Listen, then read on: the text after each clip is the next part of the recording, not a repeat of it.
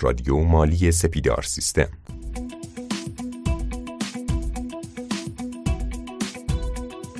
خانم آقایان سلام. امیدوارم که حالتون خوب باشه. با پادکست 105 از سری پادکست های رادیو مالی سپیدار سیستم در خدمت شما هستیم.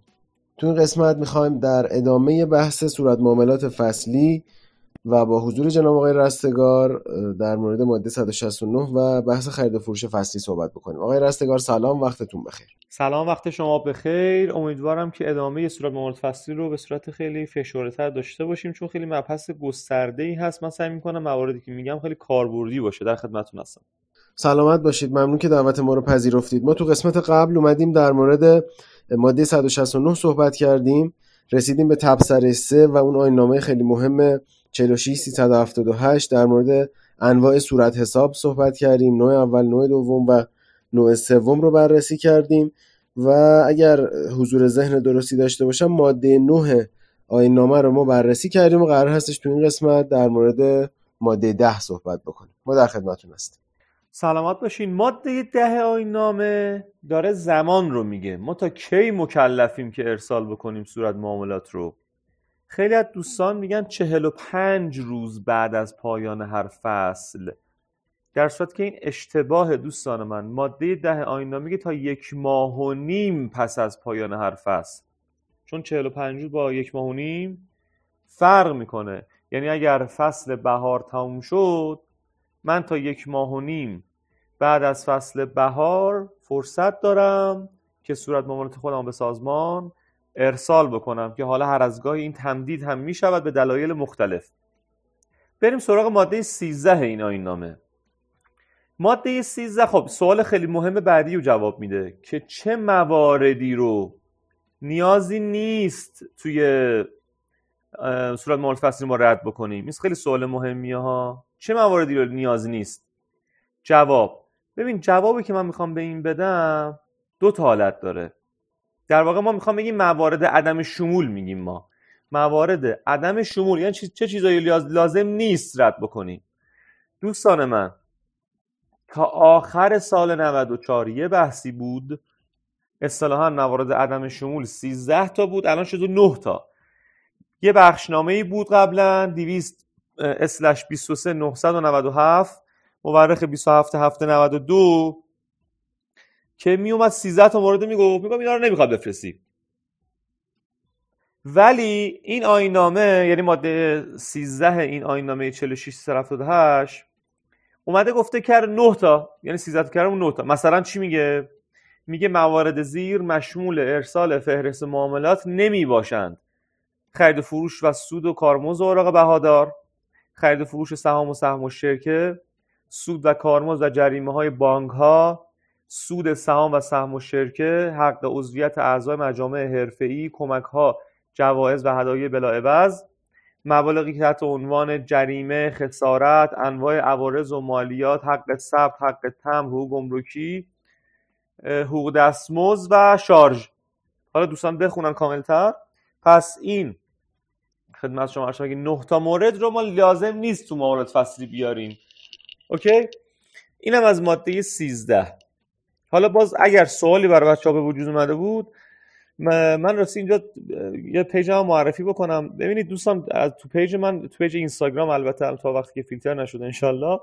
رستگار نقطه فرشی رو که بزنن اگر سوالای force ی دارن که می‌تونن حالا direct برام بفرستن و من اونجا جواب بدم. کما که سپیدار سیستم این کار رو به خوبی تا انجام داده و پرسش های شما رو دریافت کرده و ما حالا بازه های زمانی مختلف به جواب دادیم. ولی اگه سوال فورسی بود توی رستگار نقطه فرشی توی اینستاگرام می‌تونید دایرکت بپرسین. اما ماده 14 هم خیلی مهمه. ماده 14 میگه در خصوص معاملاتی که فرق نمی‌کنه خرید فروش خدمت اینا. تا میزان 5 درصد حد نصاب معاملات کوچک موضوع تبصریه که ماده سه قانون برگزاری مراقصات می باشند مشمولین همون ماده نوعی که گفتیم. می‌تونن فهرستشون اصطلاحا تجمیعی رد بکنن.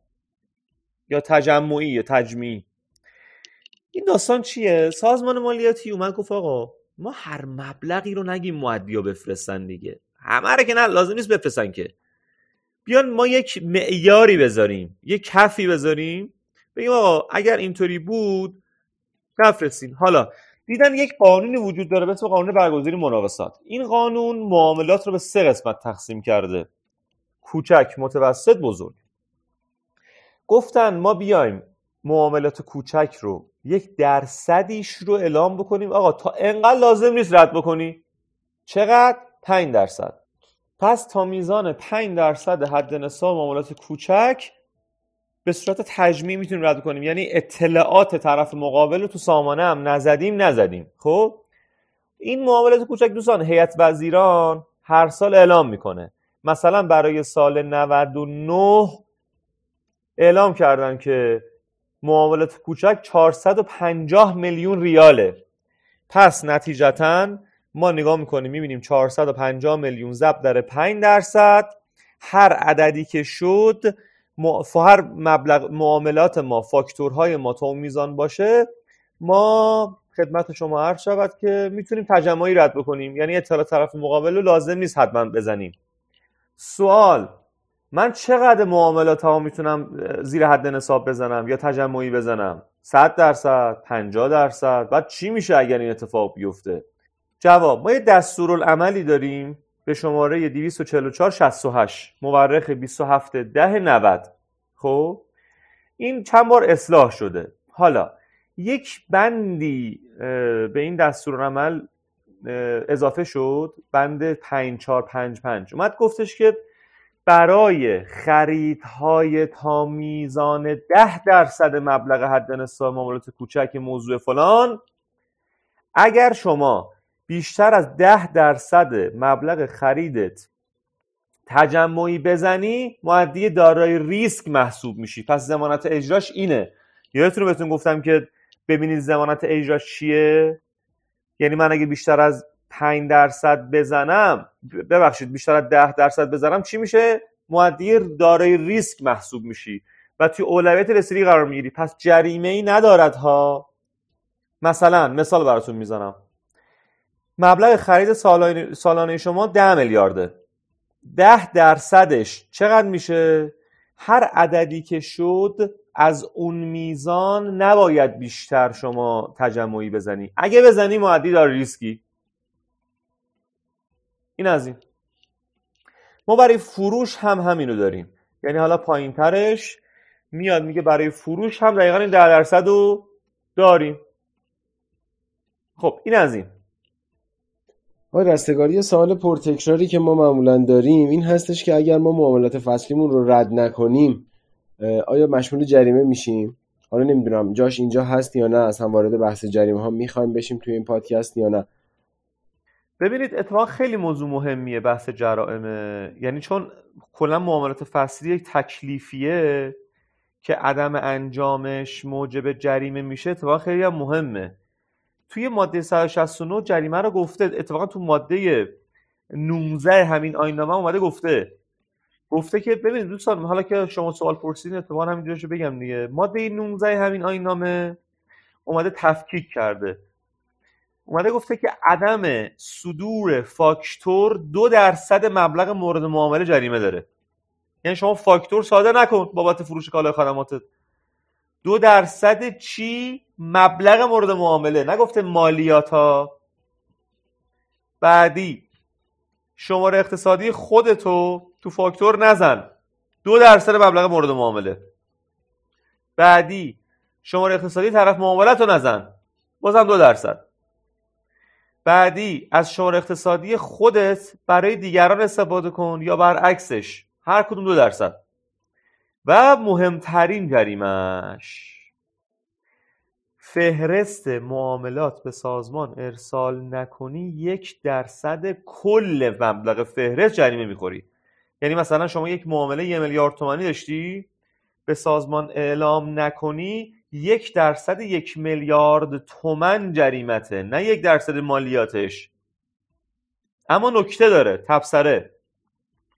میگه در صورت انجام تخلفات موضوع ردیف های یک الاسه جدول فوق و ذکر چون جدول داره این آینامه یک الاسه کدومه؟ یعنی فاکتور صادر نکنه. شماره اقتصادی خودشون نزنه شما اقتصاد طرف مقابلش هم نزنه.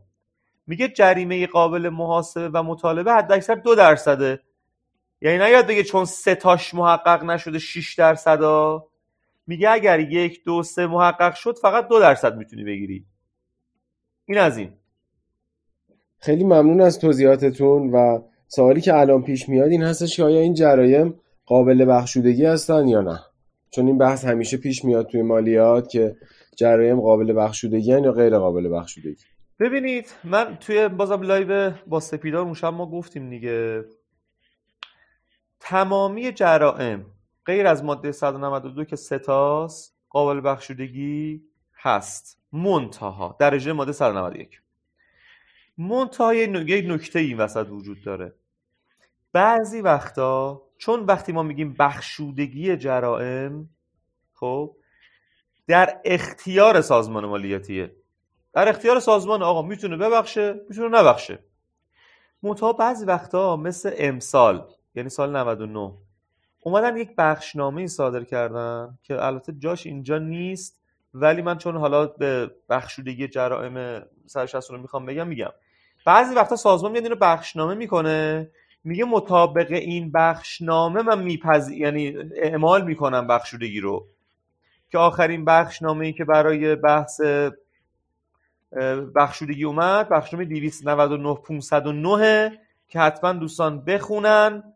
مورخ 2399 که اومد گفت آقا تا آخر سال یعنی ماه به ماه تا آخر سال اگر بیایی پرداخت بکنی مالیات اگر تولیدی باشی اینقدر اگر غیر تولیدی باشی اینقدر. پس دوستان ما امسال اگر می‌خوان برن بخشودگی بگیرن بابت 169 شون بعد در قالب این بخشنامه باشد. 299 509 مورخ 2399 که من همینجا می‌خوام یک هدیه هم بدیم به دوستانه که دارن رادیو مالی گوش می‌کنن. آقای مزدوری اگه موافق باشین. هدیه چیه؟ بله این بخش شما رو وقتی بخونن خیلی پیچیده است. واقعا پیچیده است. یعنی وقتی می‌خونیم آخرش ما نمی‌فهمیم. آقا ما الان چه بخش دیگه بگیریم؟ ما این هدیه رو به شما میدیم که اینو در قالب جدول در آوردیم که با یک نگاه متوجه میشن که چقدر بخشودگی شاملشون میشه. اینو جدولش کردیم. خیلی قشنگ و شیک و مجلسی و ترتمیز. خیلی خوبه. بسیار عالی. اینم هدیه به مخاطبین رادیو مالی عزیز که بتونن این بحث بخشودگی جرایم مطابق جدول ببینن. چون میگم اونجا توی بخشنامه تکسته به صورت پشت سر همه و خیلی هم سخته. ما این به صورت جدول در آوردیم و در اختیار مخاطبین رادیو مالی می‌ذاریم. این بخشنامه به خاطر شرایط فعلی کرونا هستش یا بله بله. تاریخش خیلی به روز هستش 23 بله بله, بله, بله. خب آینامه تموم شد. یعنی آینامه تبصره 3 ماده 169 تموم شد. میریم سراغ تبصره 4 تبصره 4 میگه نحوه رسیدگی مطالبه حل اختلاف و وصول جرائم مذکوری که الان گفتیم. و ترتیبات پرداخت آن طبق مقررات در هر دوره مالیاتی با رعایت مهلت مقرر در مورد 150 انجام می شود خب پس شاید مهمترین نکته این تبصره این باشه که پس رسیدگی به جرائم ماده 169 یا معاملات فصلی مشمول مرور زمان هست. یعنی سازمان مالیاتی بیشتر از پنج سال نمی‌تواند ورود بکند به مطالبه جرائم. منتها ما یک مبحث خیلی فنی داریم در ارتباط با مبدعش یعنی مبدعش از کیه؟ مبدع شروع مرور زمان از کی که ما یک مقاله ای نوشتیم در ارتباط با این موضوع که دوستان اگر سرچ بکنن مرور زمان معاملات فصلی تو گوگل مقاله ما میان می‌تونن بخونن. چون خیلی مفصل و فنیه اینجا واقعا وقتش نیست. بخونن مقاله رو اگر که سوالی داشتن بپرسن. اما تبصره پنج. قانونگذار وزارت سمت رو مکلف کرد یه سامانه ای را اندازی بکنه که تمام مراحل مناقصات و مزایده ها توی این سامانه انجام بشه و یه دسترسی برخط هم به سازمان مالیاتی بده که سازمان مالیاتی آمار تمام این مراحل و مناقصات و مزایده داشته باشه. کیا شرکت کردن کیا بردن که فلان. که جلوتر اومده گفته تمامی دستگاه های اجرایی هم مکلفند. تمامی معاملات خودشون رو غیر از اون که محرمانه است تو این سامانه بیارن. این از تبصری پنج. تبصری 6 که آخرین تبصری ماده 169 میگه جرائمی که معدیان به واسطه عدم اجرای احکام ماده 169 مرتکب شده اند مطابق مقررات این ماده محاسبه مطالبه و وصول می شود یه فلسفه ای پشتش های مزدودی ما از 91 تا آخر 94 جرائم معاملات فصلی غیر قابل بخشودگی بود. این نکته خیلی جالب و خیلی هم سنگین تر بود. مثلا 10 درصد بود. بعد اومدن قانون که اصلاح شد 3494 اومدن گفتن که آقا نمیشه خیلی سنگینه. ما بیایم تو قانون جدید جرائم مقابل بخشودگی بکنیم و اینو تسری بدیم یا اصطلاحا عطفه به ما سبب بکنیم از 91 تا 94 هم. یعنی اگر 91 تا 94 معدیام رسیدگی شد آقا قابل بخشودگیه و جرائم جدید براشون مترتبه. این از جمله موارد خیلی معدود بود تو قانون مستقیم که حتما مسبق شد قانون. که چون می‌دونید دیگه زمانی که به نفع مردمی قانونی که می‌خواد برگرده عقب اگر به نفع مردم باشد اوکیه. یعنی حتما مسبق می‌شود. یعنی برمیگرده به قبل. برمیگرده به قبل از این اجرای قانون. درست. این از ماده 169 تموم شد. خب خیلی ممنونم از شما. آقای رستگار فکر کنم بعد این پادکست رو به انتها برسونیم و بحث 169 مکرر رو بذاریم تو پادکست بعدی در موردش صحبت بکنیم. من با شما موافقم. البته خودم فکر می‌کردم دو تا پادکست بتونیم جمعش کنیم ولی از اونجایی که دوست دارم به ریز جزئیات رو بگم و دوستان مطلع باشن. ولی گویا بله ما یه پادکست دیگه نیاز داریم. خیلی هم خوب. ممنون از شما که وقتتون رو به ما دادید آقای رستگار. در آخر اگه صحبتی هست ما میشنویم. خواهش می‌کنم براتون از موفقیت می‌کنم. پادکست ها رو من سعی می‌کنم دیگه پادکست دیگه ببندیم ان معاملات فصلی رو در خدمتتون هستم. خیلی ممنون از شنوندگان عزیز و دوست داشتنی رادیو مالی. نظرات خودتون رو از طریق راه ارتباطی رادیو مالی سپیدار سیستم به دست ما برسونید و ما از اونها بتونیم استفاده بکنیم. خداوند یارو نگهدارتون تا پادکست بعد.